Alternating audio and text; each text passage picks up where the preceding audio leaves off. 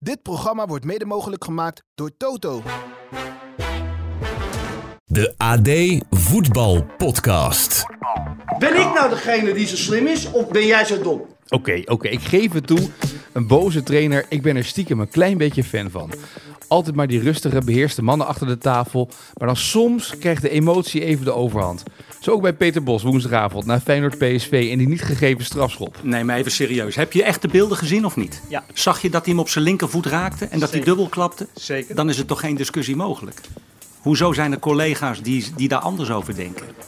Jij denkt er anders over, Wim? Aan de achterkant, aan de achterkant zie je het goed en de voorkant is het anders. Nee, maar wacht even. Dat je het van de achterkant niet goed ziet, maar van de voorkant zie je het wel. Dan is het toch nog steeds een strafschop. Etienne Verhoef. Hoi, dit is de A D Voetbalpodcast van zesentwintig januari. We gaan het allemaal doornemen met Johan Inan. Uh, Johan, we gaan straks praten over die penalties nog en over de K N V B die zich over dat moment buigt. En ja, het weekend natuurlijk.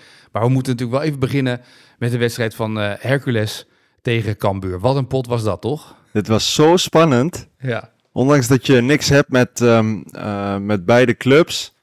Het leek even een kopie te worden van uh, Hercules Ajax. Ja.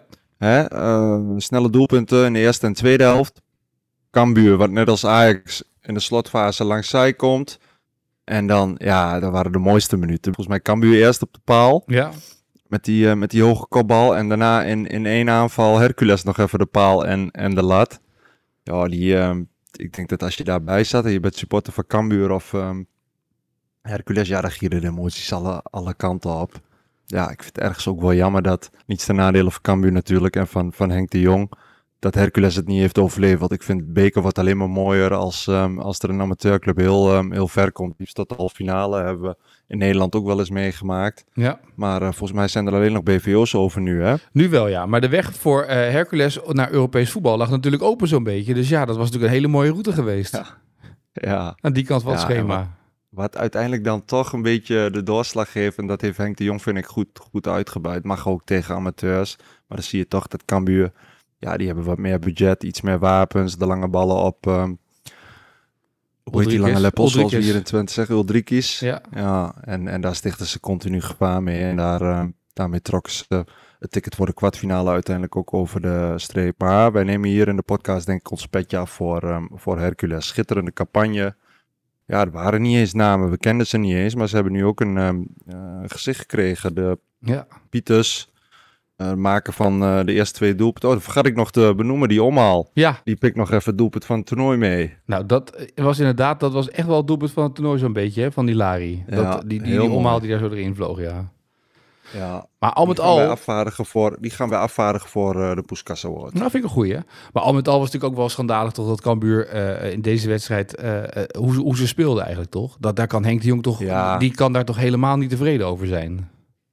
Nee, en dat, dat zit hem al in de, in de eerste minuten. Want eigenlijk moet je heel snel scoren. Ja. Dan zijn die amateurs gezien. Want die moeten dan, uh, dan komen en dan kun je een beetje counteren naar drie nul, vier nul. Maar wat je dit bekertoernooi hebt gezien... is dat amateurclubs die op voorsprong komen... of dat nou uh, H H C is tegen... wat was het? Zwolle of Heracles. Ja. Uh, vervolgens tegen A Z. Ja. Uh, Hercules tegen Ajax. Hercules tegen Cambuur. Ja, op het moment dat die vroeg scoren, ja, dan kunnen ze een beetje in de leunstoel. En dan wordt het voor amateurs iets makkelijker om de pot dicht te houden. Moeten ze gaan aanvallen, ja, dan komt het verschil in kwaliteit, komt wat sneller boven. En um, ja, ik denk dat de Jong wel even heeft lopen vloeken na die beginfase. Want toen, ja, toen wist je al, Cambuur gaat het heel, heel moeilijk krijgen. Ze gaan, moeten het echt uit de tenen gaan trekken. En uiteindelijk hebben die wissels, hij greep ook voor rust al in, hè? Ja. Uiteindelijk hebben die wissels, die jongens, die vielen heel goed in. Die hebben...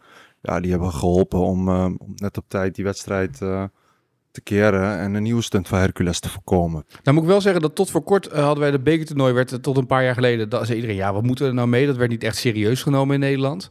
Uh, maar het feit nu dat je dit jaar Hercules hebt, vorig jaar Spakenburg, maakt wel dat het bekertoernooi wat meer leeft, toch? Iedereen zit toch voor die buis een beetje te schreeuwen in de hoop dat zo'n bal erin gaat of niet, omdat iedereen de stunt ja. zo mooi vindt.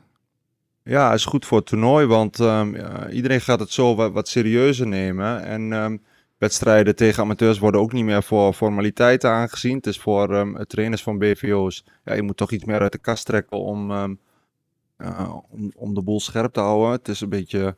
Steve McClaren zei dat altijd tegen uh, de spelers van F C Twente bij, bij zulke wedstrijden. Volgens mij is een keer een wedstrijd tegen uh, Capelle.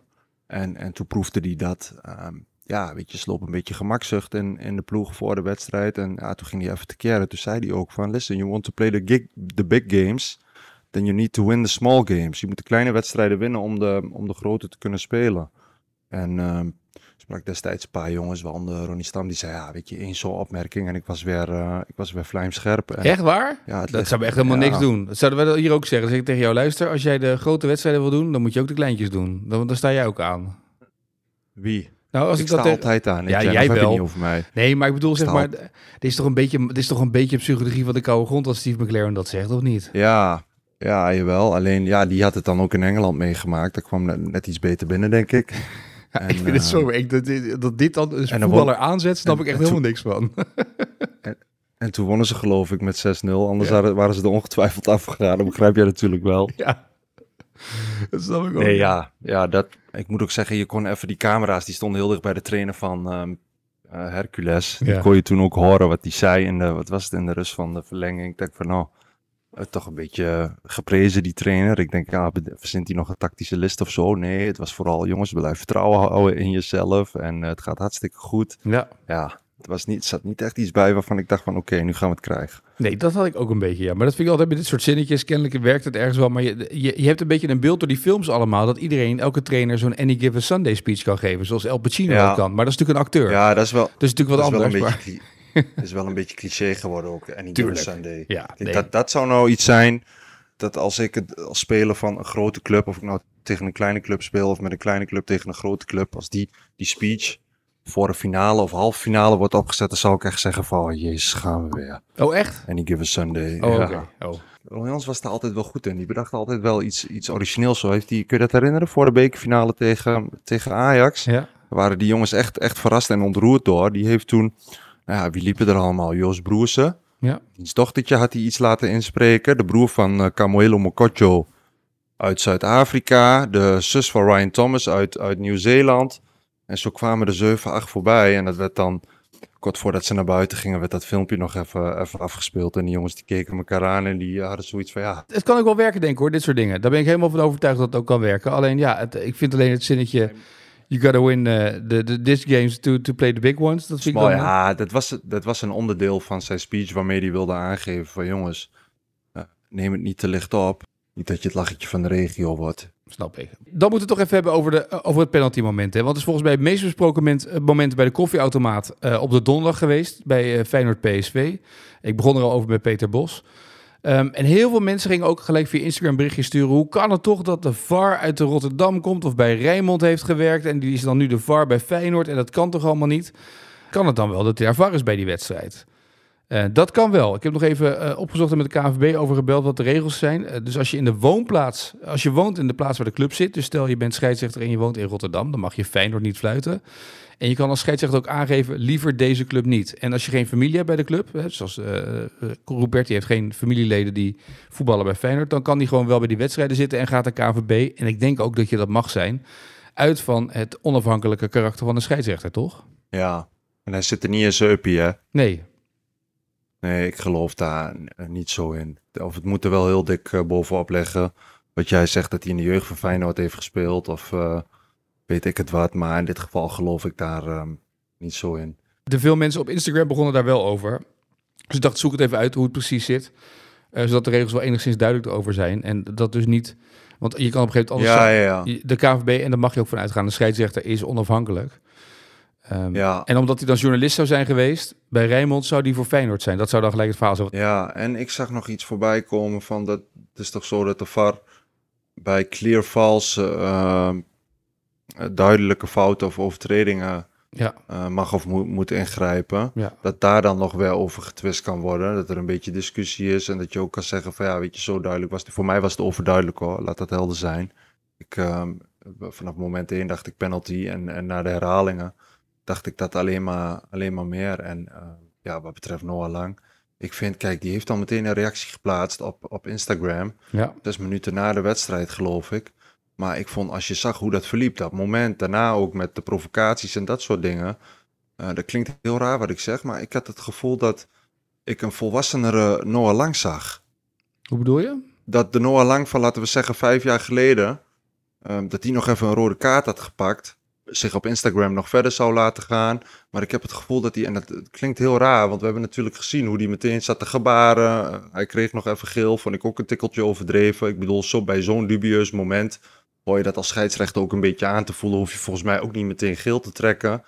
Maar um, ja, ik vond dat hij zich nog um, redelijk gedijst hield. Ook aan de zijkant bij die opstootjes. Dat hij nog even een beuk kreeg van um, uh, Quinten Timbers, zag je dat? Ja, ja. Nota, nota bene een vriend van hem. Uh, maar niet meteen die spelers aanvloog. Gewoon uh, ja, uh, wat beheerste dan, dan vroeger, had ik het gevoel. Ja. Behalve dan die middelvinger op het einde, geloof ik, hè, toen hij het veld afliep. Dat oh, die, is dan weer, uh, die was ook heeft hij daar, daar, ja. daar, heb ik niet, daar heb ik niet gezien. Dan neem ik, mijn hele verhaal, uh, dat, uh... dan neem ik mijn hele, neem ik mijn hele verhaal uh, terug. Ja, nee, dat, dat moet hij nu doen. Ja, blijft natuurlijk een boefje, dus ja. dat, dat hou, je, hou je een beetje. Ja, weet je, je zag ook, hij had al geel. En dan zag je daarna aan de zijkant uh, meerdere spelers die hem een beetje opfokten. Ja. Dat ik dacht van ja, weet je, die gaat nu zijn tweede geel pakken. Maar hij liet zich daar niet toe verleiden. En uh, ja, hij ging er best stoïcijns mee om. Dat, dat vond ik wel goed om te zien bij Noa Lang. En die, middenvel, uh, die middelvinger heb ik dus niet gezien. Ja, dat, dat moet hij dan laten. Ja. Overigens, de K N V B gaat zich over dit moment intern buigen. Uh, en waarschijnlijk volgende week woensdag las ik daarvan terug. En, maar dan denk ik, ja, dat is leuk dat dat inderdaad gebeurt. Maar dan, weet je wel, je hebt helemaal niks aan natuurlijk. Dan komen ze op de conclusie nee. dat toch een strafschop was. En dan? Ja, wat gaat er met Hiegler gebeuren? Daar stoor ik, daar stoor ik me wel aan, Etienne. Bij Hiegler, het is, die mist een soort natuurlijke uh, persoonlijkheid of autoriteit. Hij speelt een beetje de Pierluigi Collina van, um, maar dat, dat heeft hij helemaal niet. Ik mis dat bij hem. En daarom kan hij voor mij ook nooit een, um, een internationale topscheidsrechter worden. Dat is mijn gevoel hoor. Wat, wat Björn Kuipers heeft, wat, wat Makkely een beetje heeft afgedwongen de afgelopen jaren. Ja. Bij Dennis Hiegler kun je hem op de een of andere manier kun, kun je hem niet serieus nemen. Die speelt dan uh, alles onder controle te hebben, maar ondertussen staat alles om hem heen staat, um, staat in brand. En uh, ja, dat was deze wedstrijd ook. Hij deed het voorkomen alsof hij een prima beslissing had genomen. Maar ondertussen, ja, heeft die P S V misschien wel uh, het ticket voor de kwartfinale futseld. Um, even uitstapje maken naar het buitenland. De rijkste club, of de club met de hoogste omzet moet ik eigenlijk zeggen. Want het is natuurlijk flauw om te zeggen de rijkste, dat willen we niet altijd zeggen. Maar de club met de hoogste omzet is een Spaanse club, Real Madrid. achthonderdeenendertig miljoen over afgelopen seizoen. En op plek twee staat Manchester City. Dat verbaasde mij wel, bij jou? Nee, niet zo. Oh. Niet zo. In, in, in die zin, ja, je verwacht het eerder in een tijdperk met, met iets meer uh, Galacticos, Ronaldo, Ramos, uh, noem ze maar op. Maar uh, aan de andere kant, ja, weet je, het is denk ik ook een beetje het effect van uh, een club die drie keer op rij de Champions League heeft gewonnen. Daarmee uh, een hele nieuwe generatie heeft uh, geïnfecteerd. Want uh, ik denk dat zij de afgelopen tien jaar echt... Um, Een, um, veel grotere fanscharen hebben, hebben gecreëerd en dat ze daar nu een beetje de, de vruchten van plukken. En ja, op de vraag uh, welke club als eerst die, um, die heilige grens of die magische grens van één miljard gaat slechten, dat antwoord is volgens mij ook Real Madrid. Want als je kijkt naar die selectie nu, ja, er zitten er een paar bij. Is een beetje op de oude dag. Modric, uh, Kroos. Die gaan denk ik niet heel lang mee, mee, maar daarachter hebben zij inmiddels echt een Een, een schaduwteam gecreëerd van um, uh, allemaal nieuwe sterren. Met Camavinga, met Arda Güler, met uh, Tchouaméni, met Vinicius die nog jong is. Rodrigo die nog heel jong is. Brahim Diaz komt eraan. En zo kun je, je kunt er echt wel dertien, veertien noemen. Waar je zegt van ja, die gaan bij Real Madrid nog jaren mee. En ik denk dat uh, de allergrootste ster van het komende decennium, Kylian Mbappé, daar ook nog uh, bij gaat komen. Ja. Dus um, ja, dat zit qua merchandising wel snor daar, denk ik. Nee, dat was ook een van de redenen dat het zo was gestegen. De retailmarkt en het hoge stadionbezoek. Maar het, het viel mij vooral op dat op plek twee en drie staan dan City en Paris Saint-Germain. Dat zijn de clubs waar het grote geld achter zit. En bij Real Madrid ja. zit ook geld. Maar er zit natuurlijk niet een grote Saoedische, Qatarese, uh, Emiratische partij achter. Oh, bij Real Madrid ja. Ja, dat is de knappe toch? Ja, nou of, ja, of, of, of misschien wel een van de redenen om... Uh... Ja, weet ik niet. Vind ik lastig te zeggen. Nee, snap ik. Uh, laten we even blikken mm. richten op het weekend. Denk jij dat Henderson zich al zorgen, zorgen maakt of niet? Bij Ajax. Over het, kunst, over het kunstgras? Nee, nee, nee. Die heeft de laatste weken, alleen maar, laatste maanden alleen maar gespeeld voor honderdzeventig man. En hij moet nu naar een uitverkocht stadion. Ja. Dus die niet meer gewend. Ja. is het heel verleidelijk voor mij te zeggen dat er niet, niet veel meer dan honderdzeventig zijn, maar dat is niet zo. Dat is nee, die Airbus zit ook Her- Her- vol natuurlijk. Ja, ja. Ja, die zit vol. En, en niet alleen met uh, Heracles supporters, maar ook um, Engelse pers, die uh, in grote getalen, er waren er geloof ik al vijf verslaggevers bij de presentatie van Henderson, maar ik heb nu al uh, van, van meerdere Engelse reporters gehoord dat ze de wedstrijd van uh, Ajax tegen Heracles gaan bezoeken. Dus uh, ja, dat is ook het, um, het ja. Henderson-effect. Ja. En die moet dus op kunstgras ja. de debuut maken. Ja, dat gaat hij ook doen. De vraag is alleen of hij dat als basisspeler uh, gaat doen of, um, uh, of als invaller. En, en dat heeft er ook mee te maken. Hij heeft natuurlijk even niet gespeeld. En de laatste keren was, was um, in de zandbak bij El Ettifaq. Uh, komt nu bij Ajax, traint twee, drie keer. En um, ja, zal dan ook opgenomen worden in de selectie van, um, van John van het Schip. Uh, vorige week tijdens de presentatie gaf Van het Schip aan, moeten even afwachten of die werkvergunning op tijd binnenkomt. Nou, die was vrij vroeg binnen. Uh, kon daarop ook mee trainen. Maar de vraag was dan, ja, traint hij vaak genoeg mee om ook op te nemen in de wedstrijdselectie en um, misschien wel minuten te geven. Maar nu die werkvergunning binnen is, hij een paar keer heeft meegetraind met de ploeg, uh, sluit ik niet uit dat hij in de basis begint tegen, um, uh, tegen Heracles. Dat zal onder meer afhankelijk zijn van hoe prettig Uh, Henderson zich voelt bij, um, uh, bij kunstgras. Ja. Maar ik verwacht dat hij minimaal invalt. Ook met het oog op um, uh, de week hierna. Want dan komt natuurlijk die um, toppen tegen P S V thuis. Ja, en dan is het wel handig als je, dat je hem laat invallen. Wat minuten met zijn ploeg laat maken. Dat hij uh, een beetje kan wennen aan het Nederlandse voetbal. Dat hij uh, uh, tegen P S V niet helemaal out of the blue gebracht moet worden. Nee, en uh, Van het Schip heeft kunnen zien hoe je P S V te lijf moet gaan. Hè? Dat heeft Utrecht gedaan en Feyenoord ook. Want Luc de Jong hebben we twee wedstrijden ja. eigenlijk niet of nauwelijks gezien. Dus daar kunnen, daar kunnen ze ook allemaal van leren in de Eredivisie gelijk, toch? Van leren. Aan de slot uh, speelde ja, toch vrij verrassend. Ook omdat ik zag dat Twente in de beker, ja, die gooide het ook over een andere boeg met vijf ja. verdedigers. En dat liep um, uh, uh, valikant mis. En, en aan de slot, ja, die had het iets beter um, uh, dichtgetimmerd. Je zag dat P S V minder kansen afdwong dan um, normaal. Want ja, het is nou niet zo dat P S V rits aan tegengoals heeft gekregen in die laatste twee wedstrijden. Feyenoord wist er eentje te maken en Utrecht met moeite eentje. Dus dat, dat, gaat, um, uh, dat gaat niet makkelijk worden. En dat wilde ik zeggen, wat ook meespeelt natuurlijk, is dat um, uh, bij P S V Joey Veerman niet meedoet. En dan zie je toch, dat gaat, dat gaat wel ten koste van de creativiteit in de ploeg. Die kan uit het niets iemand alleen voor de keeper zetten. Uh, kan een bal op Luc de Jong um, zijn hoofd slingeren. Ja, die, die missen ze wel, dus ja, ja. de vraag is alleen, is die er op tijd bij tegen Ajax? Maar ik denk dat ze bij Ajax niet rauwig om zouden zijn als die niet meedoet. Nou ja, het laat ook gelijk zien welk uh, huiswerk Ernest Stewart heeft voor komende zomer natuurlijk. Want uh, als uh, Veerman inderdaad zou vertrekken deze zomer, ja, ja, ja, dan zie klopt. je gelijk maar hoe belangrijk hij is hè, met die passing. Ja, ja en uh, dat gezegd hebbende, als je naar A Z kijkt, die Um, die hebben het Jani Reinders laten gaan. En die komen dan een half jaar achter van ja, we missen toch wel het type Reinders. Om nu in de winter uh, op zoek te gaan naar een, um, naar een dynamische middenvelder. Ja. Dus uh, wat jij zegt klopt. Dat is een goede tip aan Ernest Stewart. Die kan vast op zoek naar, um, naar een goede spelmaker. Met uh, de fijne trap die Joey Veerman ook heeft. Om um, ja, daarop niet in te boeten in het komende seizoen. Nee, zeker. Dit weekend is het ook Feyenoord Twente. Um, is natuurlijk ook wel een belangrijk potje voor beide ploegen. Uh, in de stand, strijd om uh, plek twee, drie en vier. Maar bij Twente speelt natuurlijk nog steeds dat verhaal van Ugalde. Die vijftien miljoen, Spartak Moskou, moet je dat wel of niet doen? Nou, het akkoord is er, schijnt het te zijn. Um, en toen zei Jozef Oosting, zei ja, ik baal er wel van. Want uh, je gaat toch het seizoen beginnen met een selectie. Je wil de rit afmaken met z'n allen. En als nu mijn spits nu ineens weg is in de winter, daar baal ik wel van sportief gezien. Ja, ze waren al op zoek naar een um, extra aanvaller, geloof ik. Ja.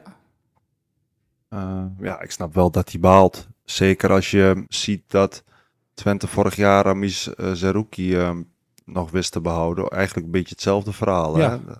Lag een Champions League uh, uh, ticket. Behoorde ook nog tot de mogelijkheden. Toen hebben ze alles op alles gezet om te behouden. Moesten die jongen ook nog even uh, moeten en praten. Dat lukte uiteindelijk. Nou ja, niet het behalen van een Champions League ticket. Maar Zerouki bleef wel. En ik kan me heel goed voorstellen dat Oosting hetzelfde heeft. Dat Die, ja, dat hij denkt, we staan derde, we zijn aan iets moois bezig. En we kunnen um, een unieke prestatie neerzetten in Enschede. Maar dan gaat notabene mijn, um, mijn topscorer, is die topscorer? Misschien is uh, Sam Stein nee, topscorer. Zijn spits gaat weg. Ja. ja, dat je die laat gaan. En het is ook gewoon een hele belangrijke spits. Ik vind het een beetje type Suarez. Een um, ratje die um, uh, zich overal doorheen worstelt. Uh, ook, ook best wel uh, sterk voor zijn um, uh, postuur. En um, dat kon je de laatste wedstrijd heel erg uh, goed zien. Dat heb jij denk ik ook tegen jouw clubje Excelsior gezien. Hij heeft ook echt een neusje voor waar de ballen vallen. En... en um, op de goede plek te staan. Ja. Dus het is voor Twente wel een, um, wel een flinke aderlating. Dan moet je nieuwe spits halen. Die moet je weer even inpassen. Nou, voordat dat uh, is gelukt ben je alweer een maand, anderhalf verder. Heb je misschien alweer wat punten verloren. Ben je Feyenoord helemaal uit het zicht verloren. Dus um, ja, ik kan me voorstellen dat je daar als trainer stevig van baalt. Aan de andere kant, ja, de situatie van Twente is natuurlijk ook nog dat zij... Um, nog steeds een schuld hebben die ze moeten, uh, moeten aflossen. Ja. En je, kun, je kunt ook beredeneren als penningmeester van ja, weet je, we hebben net, wat is het, vier miljoen vorm afgetikt, uh, afgetikt. We kunnen nu drie, viervoudige vorm vangen. Het zijn gek als we het niet doen. Zeker met de wetenschap dat bij dit soort Latijns-Amerikaanse jongens, ja, weet je, op het moment dat er een zak geld klaar staat, ja. dan, um, ja, dan, dan ben, je, ben je vaak wel gezien. Zeker. Nou goed, uh, hij gaat waarschijnlijk uh, de winterstop uh, de transfer maken, Oegaldes. Kijken hoe Twente dat gaat oplossen. Wij gaan tot slot, Johan, van deze podcast naar onze dagelijkse rubriek. En dat is natuurlijk de vraag van vandaag. De vraag van vandaag.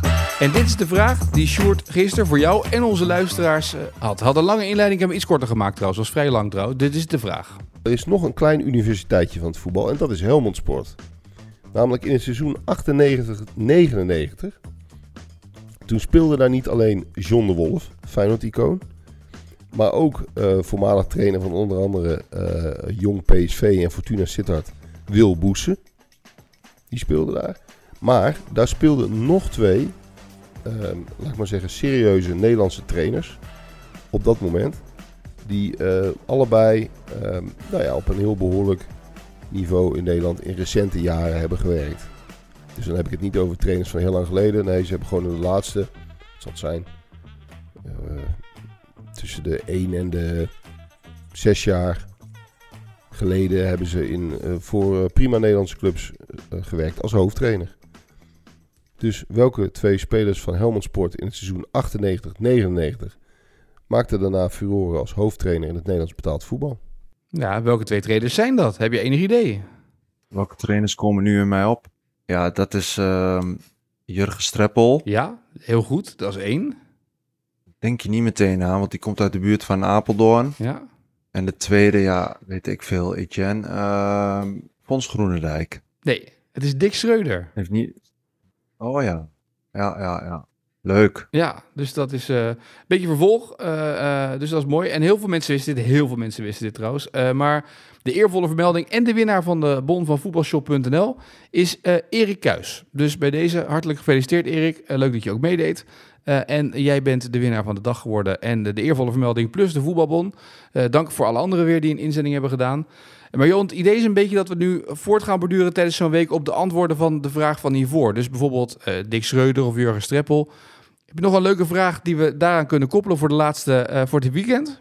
Nou, laten we dan voorborduren op Jurgen Streppel.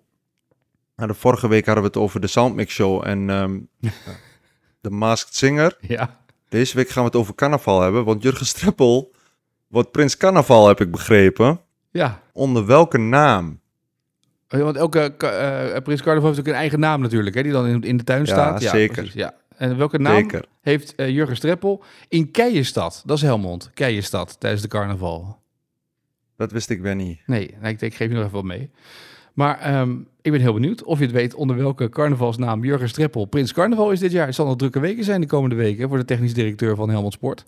En mocht je het Leuk, weten... Hè? Sorry? Leuk. Ja, nou laat het ons vooral weten als jij denkt te weten hoe Jurgen Streppel met de carnaval heet. Uh, dat kan via X met de hashtag A D Voetbalpodcast of via Instagram door een berichtje te sturen uh, naar mij. En dan ding je mee naar de eervolle vermelding. En wie weet ook de prijs, de voetbalbon, uh, de voetbalshop, bon van vijfentwintig euro. Uh, Johan, ik wens je een heel mooi voetbalweekend. En uh, tot volgende week. Tot volgende week.